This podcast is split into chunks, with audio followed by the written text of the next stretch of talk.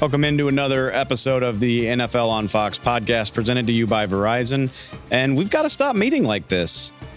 Look, jam packed Monday night, two football games in this week two Monday window. We'll get to all of that, but for the second time in as many weeks, I'm coming to you on a Tuesday morning after a devastating Monday night football injury. Week one, it was Aaron Rodgers tearing his Achilles four plays into his season. Week two, it's Cleveland Browns running back Nick Chubb, Pro Bowler and second team All Pro last season, goes down at the start of the second quarter on a Browns scoring drive inside the 10 yard line. As we sit right now, no word on what the actual injury is to Nick Chubb's knee, but we do know, thanks to Browns coach Kevin Stefanski, after his team's 26 22 loss to the Pittsburgh Steelers, confirms Nick Chubb done for the year. Again, really putting a damper on what was otherwise a very entertaining night of Monday Night Football. Especially devastating considering if you know anything about Nick Chubb, this is the second time he's had to deal with a significant knee injury, had his knee completely reconstructed after injuring, it during his college career at Georgia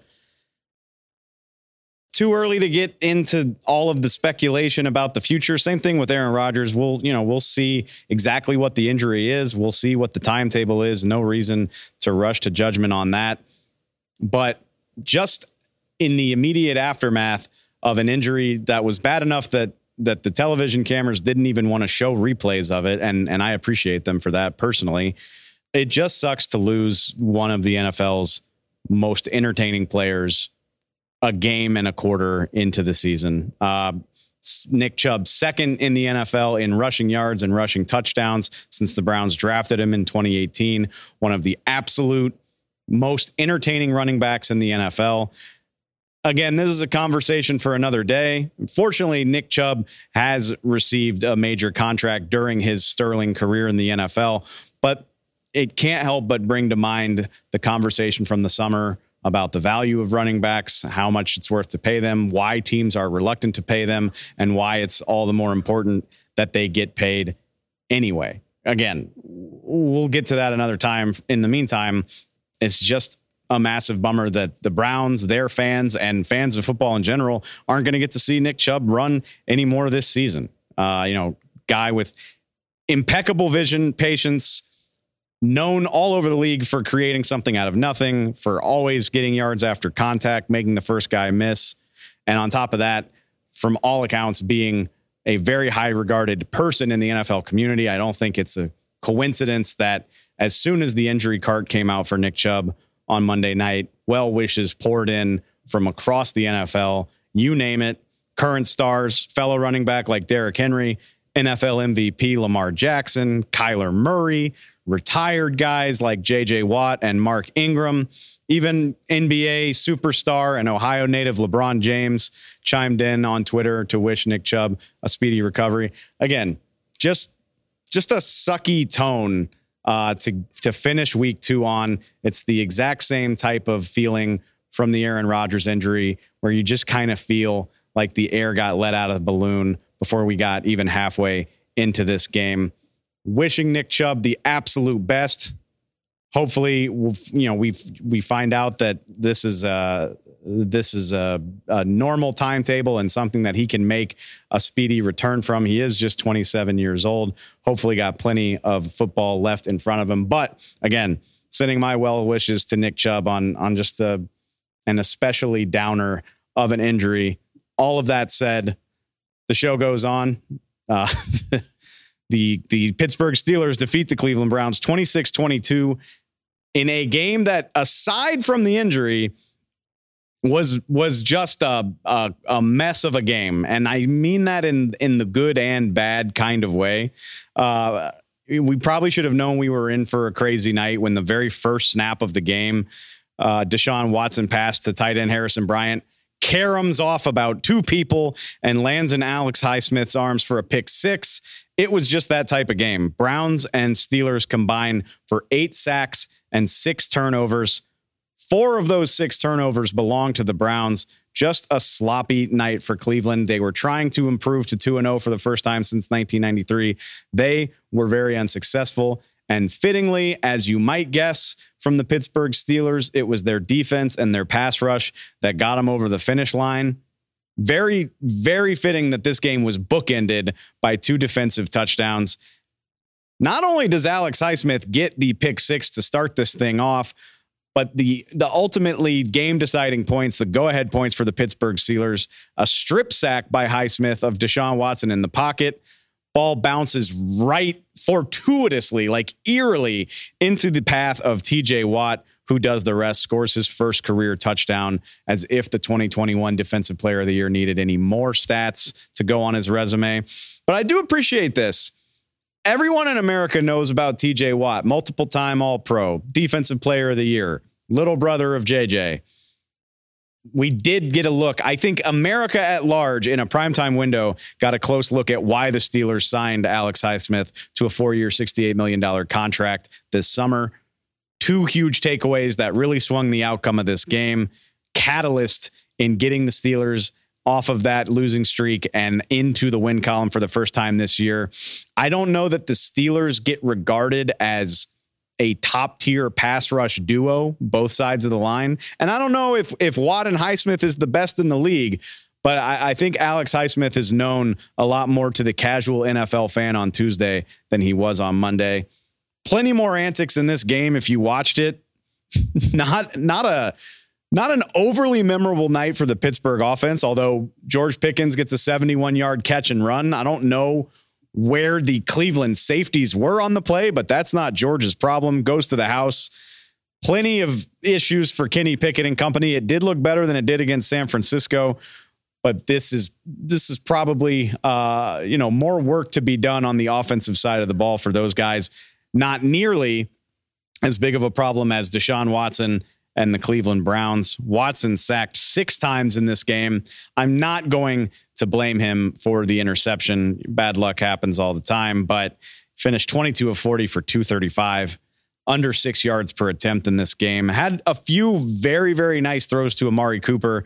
But when a $230 million completely guaranteed contract is hanging over everything you do, this is not what's going to go down as a memorable performance. Two lost fumbles in this game as well two games and and I I'm my memory is not that bad. I know the first one was played in a monsoon, but this is the second time in as many weeks we've seen the Cleveland offense look not overly impressive. And again, moving forward, they'll be trying to replicate that without Nick Chubb.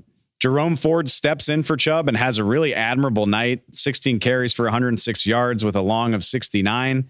It's a really nice performance from him. I don't know if the Browns look outside to add to that. There are plenty of veterans on the market if they decide that what's in house isn't enough to replace Nick Chubb. But at the very least, you get a nice performance from Jerome Ford stepping up. We will see how the Browns respond to that. On the on the flip side, I'd be remiss if I didn't also mention Minkah Fitzpatrick leaves this game as well. Actually, on the long run from Jerome Ford, tries to make a diving tackle, leaves with a chest injury. Again, we can talk all we want about how wacky this game was, but just a bummer to lose Nick Chubb for the season. Hopefully, Minkah Fitzpatrick's injury a lot less severe than that. But when you're talking about one of the best running backs in the game and one of the best safeties in the NFL leaving the game on the same night, just kind of puts a damper on things. I'm sure Mike Tomlin will take it though. Pittsburgh Steelers improved to one and one. Across the way in the NFC, another Monday night football game. The New Orleans Saints go up to Charlotte and defeat the Carolina Panthers by a score of 20 to 17. Saints honestly had control of this game a lot more than the score would indicate.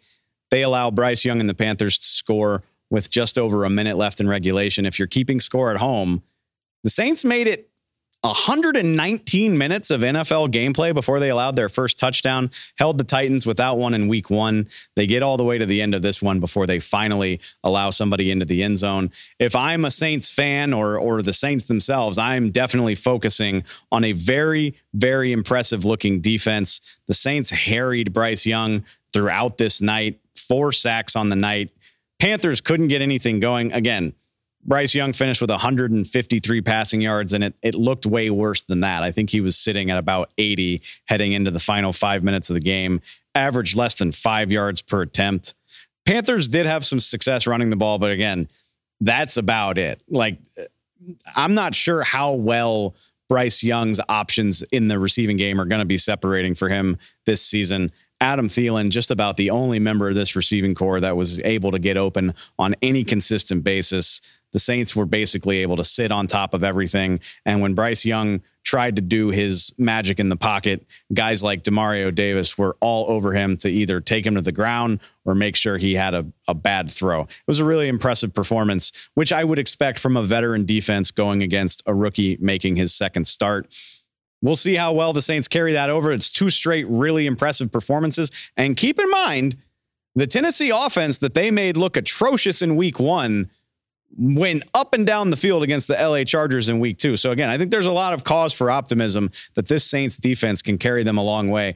And from the looks of it, they might have to, at least in the early going, a second straight herky jerky performance from this Saints offense. I'll be honest, as somebody who picked them to win a lot of games, I'm slightly disappointed. I'm not I'm not pressing any panic bu- buttons, but some really troubling uh, things showing in the Saints' offensive game plans two weeks in a row. For starters, this offensive line just not playing as well as you would prefer. Derek Carr has now been sacked eight times on the season, four in both of these games. Didn't seem comfortable. Didn't seem like he was willing to let things develop downfield. And when he could, not always making the best decisions. A very questionable interception in this game. Looked like he threw it into triple coverage. Vonn Bell comes away with the pick. Saints also struggling in the running game. Now I will I will make the point that hopefully that's a temporary problem. If you'll remember, Alvin Kamara still serving a three game suspension. They'll they'll have him back a week from right now, so that's good news. And we'll see about Kendre Miller, the rookie running back out of TCU. So maybe that can be fixed soon. Uh, but as of right now, Taysom Hill, who who is a quarterback, by the way, is is the sole of their running game at this point in time. I mean, guys not named Taysom Hill averaged three yards per carry or less in this game. Tony Jones Jr. scores two touchdowns, but again, not a not a rushing night that anybody's going to remember. So, a challenge to the Saints offense, either step it up in pass protection or try to find some semblance of a more consistent running game. If we can't do one of those two things, I think Derek Carr is going to be in for a long season. I will point out if if they can buy him a little bit more time in the pocket, I think the Saints might have one of the most underrated receiving corps in the entire league. Just not just a talented group, but a really complementary group. You got Mike Thomas back to looking like the guy we remember from years ago, the guy who won Offensive Player of the Year, just big body guy, possession receiver who can just box anybody out for the catch. You got the youngster Rashid Shaheed, speedster. He's had big plays downfield in both of the Saints games so far this season. Seems to have a good rapport with Carr.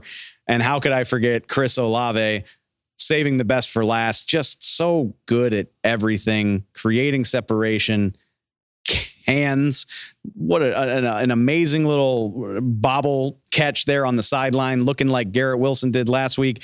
I like this receiver corps a lot, provided the Saints can keep Derek Carr on his feet. So, not a memorable performance, maybe the ugliest 2 0 record in the NFL to this point. But guess what? They all count the same. And I'm sure the Saints will be just fine with that moving into a week three trip to Lambeau Field to face the Green Bay Packers.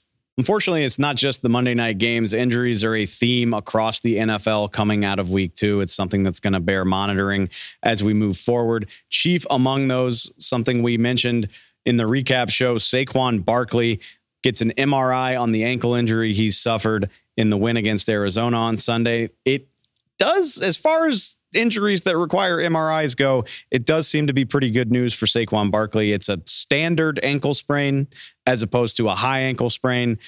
The dreaded high ankle sprain typically comes with a, you know, a six plus week recovery timeline. A standard ankle sprain, they're saying right now, potentially as few as three weeks for Saquon Barkley to return to the lineup. That's wonderful news for the big picture of the Giants season because you could have Saquon back sometime in early October. It's not very good news for right this second, however. It always seems like it happens this way. The Giants lose Saquon for a quick turnaround, a Thursday night trip to face the San Francisco 49ers out on the West Coast. They're actually staying in Arizona, so they don't have to do all that jet setting back and forth across the country. As if downing the Niners wasn't going to be hard enough. You're going to have to do it without arguably your best player in Saquon Barkley. Some quick tips, whether it's fantasy or otherwise, the, the guys you need to know as far as replacements. Keep an eye on Matt Breida. Maybe that name sounds familiar. The seventh year veteran. Actually, the best stretch of his career was when he played for San Francisco from 2017 to 19. Had a, a really nice stint there, tallying 1,900 rushing yards while he was a 49er. Hasn't really been a featured guy in the time since, though. He hasn't carried the ball 10, 10 or more times in a game since 2020, kind of bounced around to a few different teams. But he is a seventh year vet. He's done this the most. I would imagine he's first in line to replace Saquon or at the very least be the first guy on the field. Never forget old uh, coach coach speak They love a running back that can pass protect, and that's probably Matt Breida. So that's something to keep in mind. Also worth mentioning, Eric Gray, the fifth round rookie out of Oklahoma. He's been their punt returner so far this season. He has not taken a carry in the regular season, but I wouldn't be surprised if that changes on Thursday night. And then there's Gary Brightwell, third year running back, probably the biggest dude of the three which is worth noting when you're going against a team as physical as San Francisco, uh, but just one carry on the year. So, not a lot of wonderful options. Uh, but those are the three guys that I would imagine, you know, no no time to bring somebody new in when you're on a short week. I would imagine those are the guys to turn to. Sticking with running back news in the NFC North, David Montgomery left that Detroit loss to Seattle with a thigh injury. There's going to be something interesting to watch as Detroit gets ready for week three. Montgomery told reporters on Sunday he'll probably need a couple weeks to bounce back from this. Lions coach Dan Campbell listed Montgomery as day to day. Classic football coach not wanting to give away the deets about an injury. Something to watch. I wish I had more for you, but when it comes to stuff like this, keep an eye on the injury report. It'll be interesting to see if Montgomery is truly day to day, if he can get into practice this week, or if it's, something that's going to take uh, a longer amount of time to figure out. We will see how that goes. A couple minor things Jalen Waddle and Anthony Richardson, Miami receiver, Colts quarterback, both in concussion protocol after having head injuries on Sunday. Hopefully, they'll be all right and they progress through that sooner rather than later. Two absolutely electric players. Here's something I wanted to touch on Philadelphia Nickelback. Avonte Maddox officially undergoing surgery on a torn pec. He's out indefinitely. Not sure right now if that means the entire season, but at the very least, he's going to miss a large, large chunk of it. It's not an easy thing to bounce back from. The injury bug officially a thing in Philadelphia. They were one of the he- healthiest teams in the league last year. It helped them to the Super Bowl. Not the case right now. We've only played two games, and five week one starters are currently dealing with injuries. Now, this is, I'm going to put on my tinfoil hat for a second because I know a thing or two about Eagles general manager Howie Roseman. The Cardinals also on Monday, the Arizona Cardinals put star safety Budda Baker on injured reserve with a hamstring injury. He can return, but at the very least, that means he's out for four games. Baker won't be back until sometime in October. We already don't think all that highly of the Cardinals as a team. 0 and 2. Their next three games are against the Dallas Cowboys, the San Francisco 49ers, and the Cincinnati Bengals.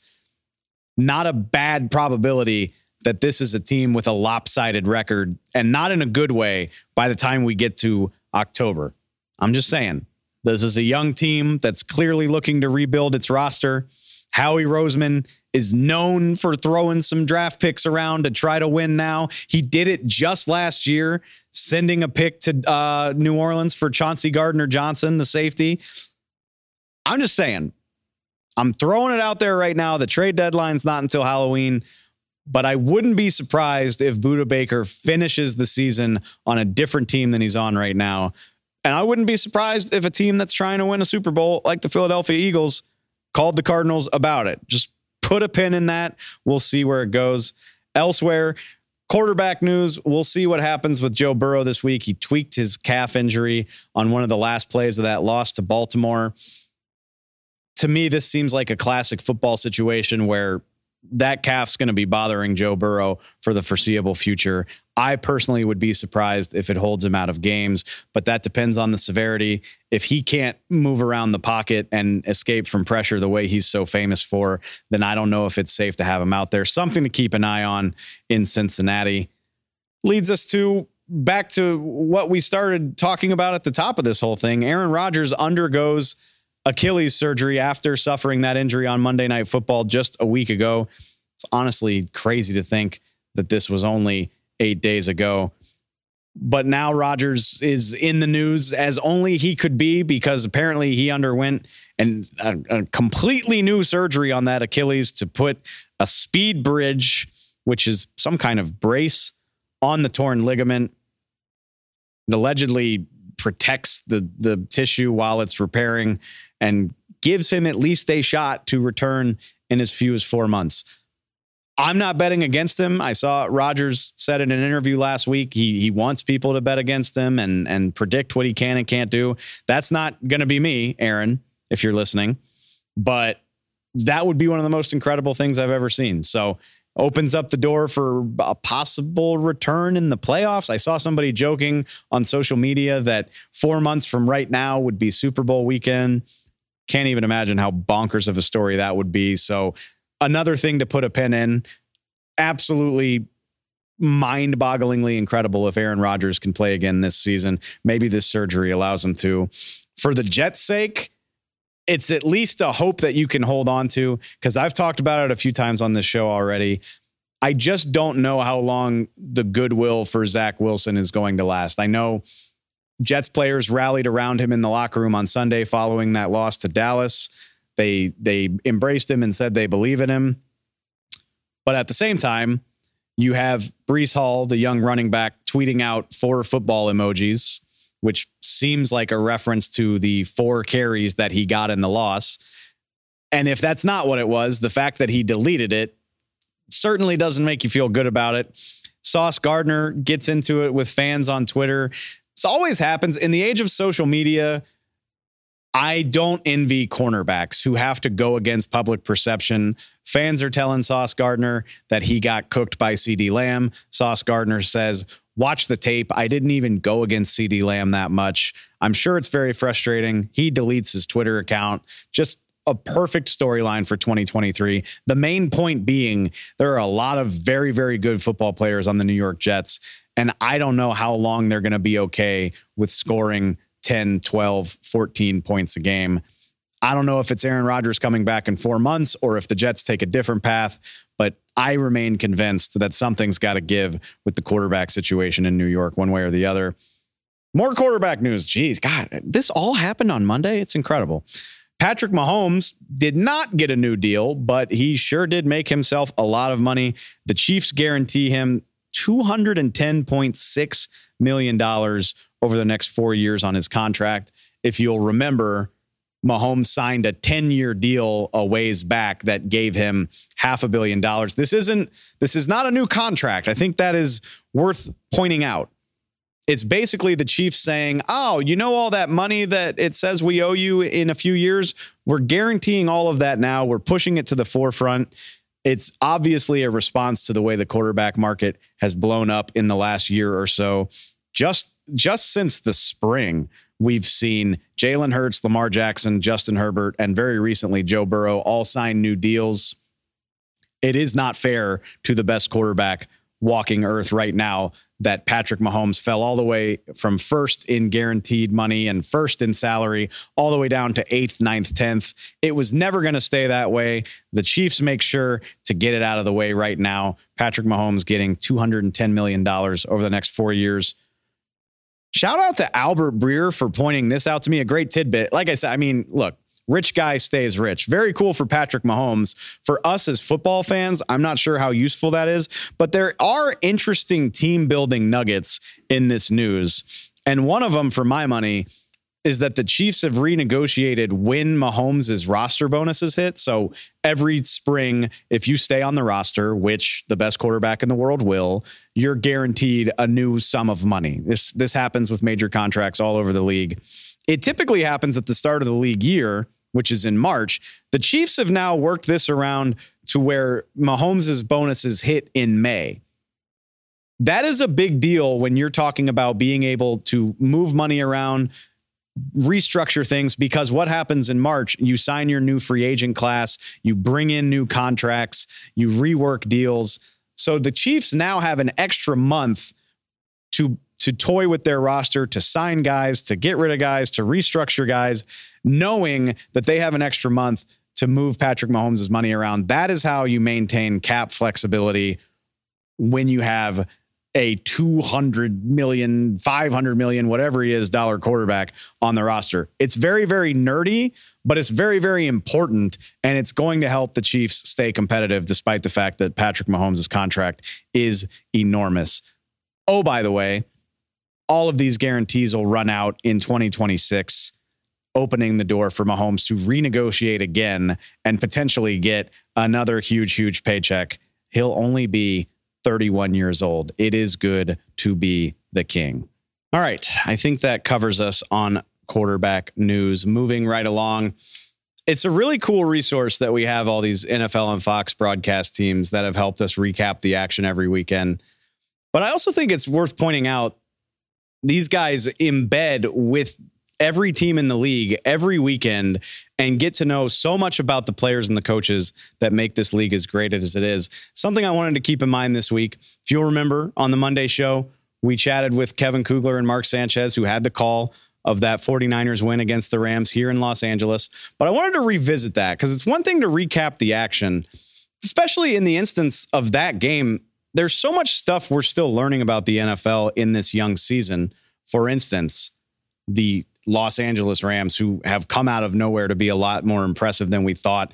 The San Francisco 49ers, who are picking up where they left off. I sat down with Kevin. I wanted to talk to him about the intricacies of that, what he's learned about a guy like Puka Nacua, where things can go from here for the San Francisco 49ers. Loved our chat. Check it out. Joined now by NFL on Fox broadcaster Kevin Kugler. Kevin, with all due respect to the LA Rams, I just don't think I expected to be this fascinated by their story through two weeks of the season.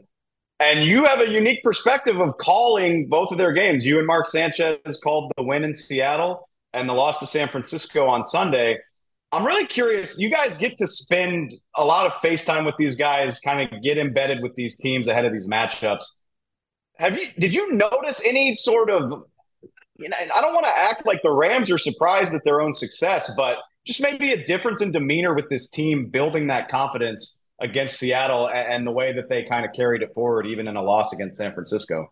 Well, I mean, I think you can take it back, David, even a step further to where they were at the end of last season. We had the Rams a lot last year, and the demeanor of this team was low. I mean, from the head coach on down, this was a team that was beaten down by injury, by loss. It was a rough season. And coming into this year, you know, you had Matthew Stafford back, but there were so many new faces. And I, I think that has brought an energy to this team that maybe they didn't even expect going into the season. I, I know Sean McVay was so fired up for this group, and Raheem Morris, the defensive coordinator, is always full of energy and enthusiasm and, and positive energy. Uh, but what they've been able to do with the emergence of Tutu Atwell, who's not a rookie, but he's a third year guy who has seen some spotty play. In fact, this past weekend, even though it's his third year, was his first time on the field against the San Francisco 49ers with injuries and inactivity over the first couple of years. Puka Nacua's story is one that's captivating the NFL. And look, Matthew Stafford seems to have found the fountain of youth right now. I know they lost right. to the 49ers, who I happen to think may have the best roster in all of football right now. But I don't think you hang your head if you're the Rams with a one and one start in the first two games, both division games. You mentioned him, and uh, it's becoming comical how much we're talking about Puka Nacua on this show, but it's it's completely warranted. 25 catches for 266 yards in his first two NFL games. And it's rare that a guy becomes a household name. And I, I think that's fair to say, especially with how popular fantasy football is it's rare that a guy becomes a household name before we've really had a chance to to see like an in-depth interview with him or really get to know him. I'm curious from the little bit of time that y'all have gotten to spend with him. What what can you tell me about this young guy? He is he is remarkable. Um, we met with him last week before the game. He was one of the guys we sat down with and, and had a long conversation with. And, and I'll tell you what, he is enjoying every single second of this he has a constant smile on his face. He has a great story. His dad passed when he was young and has really been raised by his mom and his brothers, Kai Nacua, who spent parts of seven years in the National Football League. And we talked about it yesterday on our broadcast for this game. He is very emotional still when thinking about what his dad Lionel meant to him, meant to the family. He passed away diabetes at the age of 11 for Puka. And so his brother Kai kind of took over that role of being the father figure in his life with his dad gone. And we saw it yesterday during the broadcast. He thinks about his father during the national anthem. He looks up to the heavens. His eyes are filled with tears. This is a young man who has so much passion, energy, and love for this game and you can just see it oozing out of every pore. He is incredibly emotional. He's tough. I mean, he had a rib injury yesterday on Sun for Sunday's game that was clearly bothering him.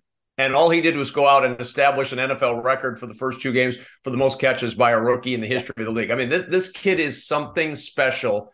And you could see it at the beginning of Rams camp. Rams coaches talk about it. The minute he walked in, they went, Oh, this guy's the real deal. And he's done nothing but continue to impress and continue to learn. He's really attached himself to Cooper Kupp, who's on IL for the first four weeks of the season, and is really trying to just soak up every bit of information that Cooper Kupp is willing to share. I can't think of somebody better to tie yourself to than Cooper Kupp. I can hear 49er fans bristling at me through the through the stereo right now. The Niners did in fact win this game.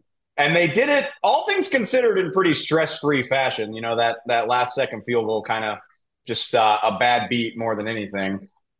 I'm curious. Good chance to watch Brock Purdy. Only his second game back from that injury. Maybe not his best game, but that's kind of the point. Even when he's not firing on all cylinders, this this offense still capable of putting up 30 points. What do you think this team's ceiling is, knowing that we already consider them one of the NFC's elite? I think the ceiling for this team is a, is hoisting the Lombardi Trophy. I, I think this team has everything they need to be a Super Bowl champion at the end of the year. Now, will they be? I, who knows? We're two games in, but it's hard to argue with what they have on this roster. They have the capability to be as good as anybody in football. Christian McCaffrey, if he stays healthy, is as dynamic a running back as we have in the entire league. When you look at the wide receiver corps, Brandon Aiyuk, You've got Deebo Samuel. You've got guys who can make big time plays. They can stretch a field. George Kittle is still one of the best tight ends in the game. So you have all kinds of options if you're Brock Purdy. Brock Purdy, he's not a game managing quarterback, but he doesn't have to be dramatic in order for this offense to move. And then on the other side, they have great talent at every single level on defense. A defensive line that is as deep as any in football the best middle linebacker in football in Fred Warner. Talanoa Hufanga at the safety spot has just blossomed over the last year. I, I love this roster, uh, and I'm not just saying that because of the the bias of recency, having seen them. I liked the roster at the beginning of the year. I liked it as I studied them during last week in preparation for the game. Seeing them in person did nothing to dissuade me from the feeling that this San Francisco team might have the best roster in football, but it's certainly a team that has a ceiling of hey, why can't they host the hoist the Lombardi Trophy? Why can't this team be Super Bowl champion? I don't want to get ahead of myself, but uh, Niners Cowboys coming up here in a few weeks. I'm really, really looking forward to that. Correct me if I'm wrong. I believe y'all are on to Minnesota Chargers for your next call this weekend. That is correct. Yeah, we it was the game that when we got our first four games on our schedule, everybody got our first four before the season. We looked at that game and we thought, oh my gosh, those two teams, high powered offenses could be 2 and 0 each team coming into this thing. Well, they're high powered offenses, but um, 0 and 2, this becomes kind of a desperate game for both of these teams. That's the beauty of the NFL is even the games between 0 and 2 teams. Somebody's trying to save their season. I'm sure it'll be great. Kevin Kugler, thank you so much for the time, my friend. No, it's my pleasure. Glad to be on with you. All right. Last but not least, it's Tuesday. It's power rankings all of the games for the week have been played. We've seen everybody in action. No bye weeks yet. No, no worrying about people taking time off. We got 32 teams to look at and see who's good and who's not, or at least according to me. Again, it would take forever to go through all 32 teams on this list. If you want to look at the whole thing, do not worry. I am a Renaissance man. I write too. Can go to foxsports.com and read all of my justifications. You go to the Fox Sports app, go check us out on YouTube and watch the whole thing if you're listening. But for the purposes of this, for the purposes of not droning on for an hour, I'm just going to hit up the bottom, middle, and top of the league to give you an idea of where things stand heading into week three. And we got to start all the way down here at number 32, the Chicago Bears. And that feels really mean. And I apologize to all of the Bears fans out there because I don't think you're actually the worst team in the NFL. But you sure have looked like it through two weeks, guys. There were a lot of expectations, a lot of hope that this season was going to mean something in Chicago. And I suppose that it still could. Again, we don't write obituaries in September, but even Bears fans will agree that this this has to be the team that has shown the least to this point during the NFL season. I truly believe that. I mean, look at look at the, the teams that are down there with you. The Houston Texans cool, they're 0 2, but CJ Stroud almost threw for 400 yards the other day. Like there's stuff to feel good about there. The Arizona Cardinals are actively thought to be tanking by a lot of people, and they have shown more fight through two games than the Chicago Bears. The offensive line is wreck. The defense is banged up, and even when it's not, it hasn't been pretty. And the elephant in the room, the bear in the room, the Buckeye in the room, whatever you want to say, Justin Fields does not look like a guy that's about to make the year three leap. It's a mess in Chicago. It's a, I mean, if you're on Twitter for more than five minutes, you'll see it. But I think the Bears will move up over time, at least for Bears fans' sake. I hope they do. But here, after two games, they are thoroughly deserving of this place on the list, and that's dead last. How about a high riser in the 20s? The Tennessee Titans moving up six spots this week to number 22. And they're there because I feel like I owe the Tennessee Titans an apology. Like I, I had them. Was I mean, I had them at 28 when the season started. I think I might have even had them at 30. And I'm not saying they're a Super Bowl contender, but the Tennessee Titans, they just play football. And I made the mistake of forgetting that. Like they they don't have the flashy quarterback. They don't have a defensive roster full of all these stars. Yeah, I mean, DeAndre Hopkins is a known name, but closer to the end of his career than the beginning.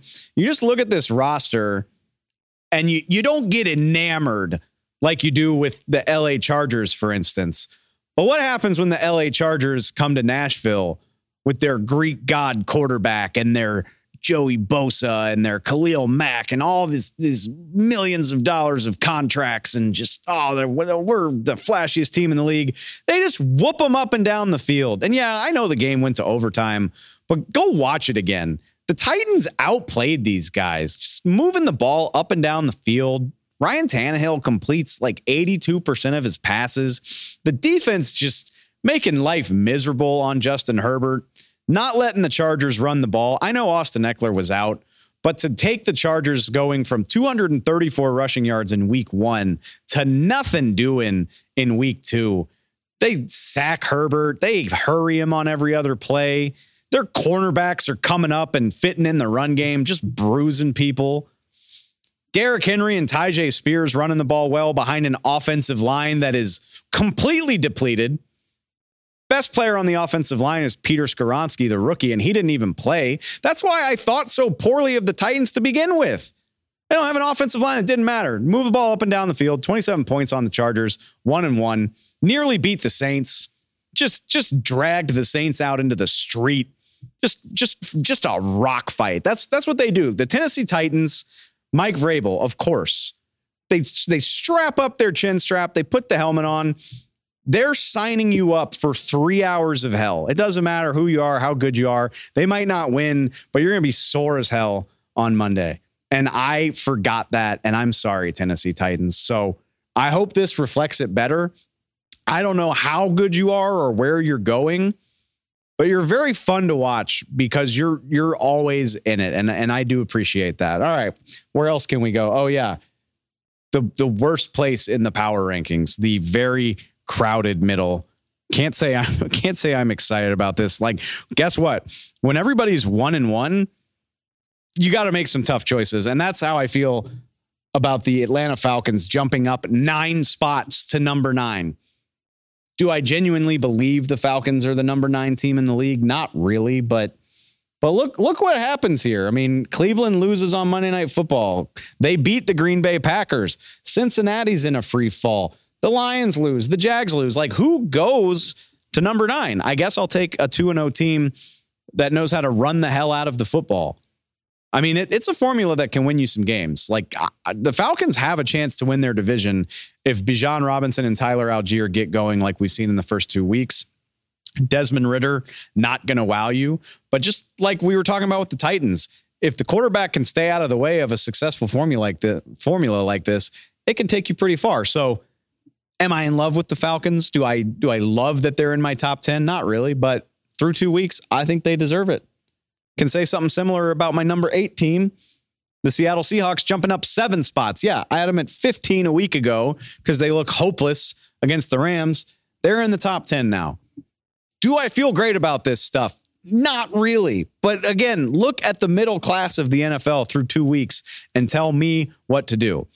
They go on the road without their offensive tackles, and they look like they did last year, throwing the ball all, all over the yard. Geno Smith looking like a Pro Bowler once again.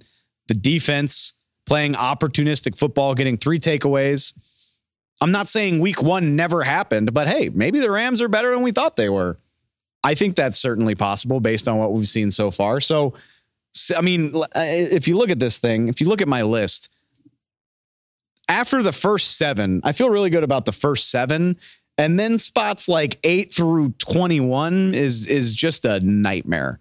So take it up with somebody else if you got a problem with it. We'll sort it out as we go. Moving up to the top of this thing, this one's a lot more fun. It feels a lot more clear and I'm ready to I'm ready to kick the Hornets nest if I'm being honest. I got the Philadelphia Eagles falling to number 3 in the power rankings. They're down a spot. You're fine, Eagles. You're 2 and 0. I get it.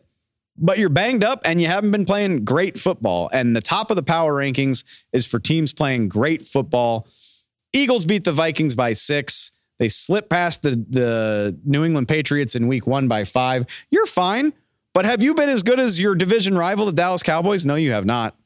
No, you have not. I'm sorry. It's just not true. The Cowboys mauling people left and right, 70 to 10 combined score through two games. They beat the Giants, they beat the Jets. They look they look efficient on offense. They're terrifying on defense. That pass rush getting after absolutely everybody. I can't believe we have to wait until November for the Cowboys to play the Eagles. I did not have the guts to jump the Cowboys into the top spot. And I'll be honest, that's purely because I know that my top team, the San Francisco 49ers, has sent them home in the playoffs two years in a row. I can't jump the Cowboys over the Niners just yet. But as I've already said, week five, Dallas, San Francisco, not going to be surprised if the top spot in the NFL is on the line in that game. I can't wait for it. It's going to be awesome. But for the time being, yeah, check that uh, check that out. For all the for all the love for the AFC, we got NFC teams in the top three spots Niners, Cowboys, Eagles at the top of the NFL. I don't know about the whole muddy middle, but I feel pretty good about the top. That's the power rankings. I appreciate y'all so much. Please hop in the comments. Tell me I'm dumb. Tell me you don't like it. We'll do it again next week. It's fine. Till then, we will be back on Thursday. I'm your host, Dave Helman. Go find us on Spotify. Go find us on Apple Podcasts. Go find us on YouTube. I'm I can't tell y'all how much I'm enjoying it. It seems like you're enjoying it as well. Again, we're going to be doing this all through the season, so even though it feels like we've already been doing this for months, we are just getting started. I can't wait. Thank y'all so much. I'll catch you next time.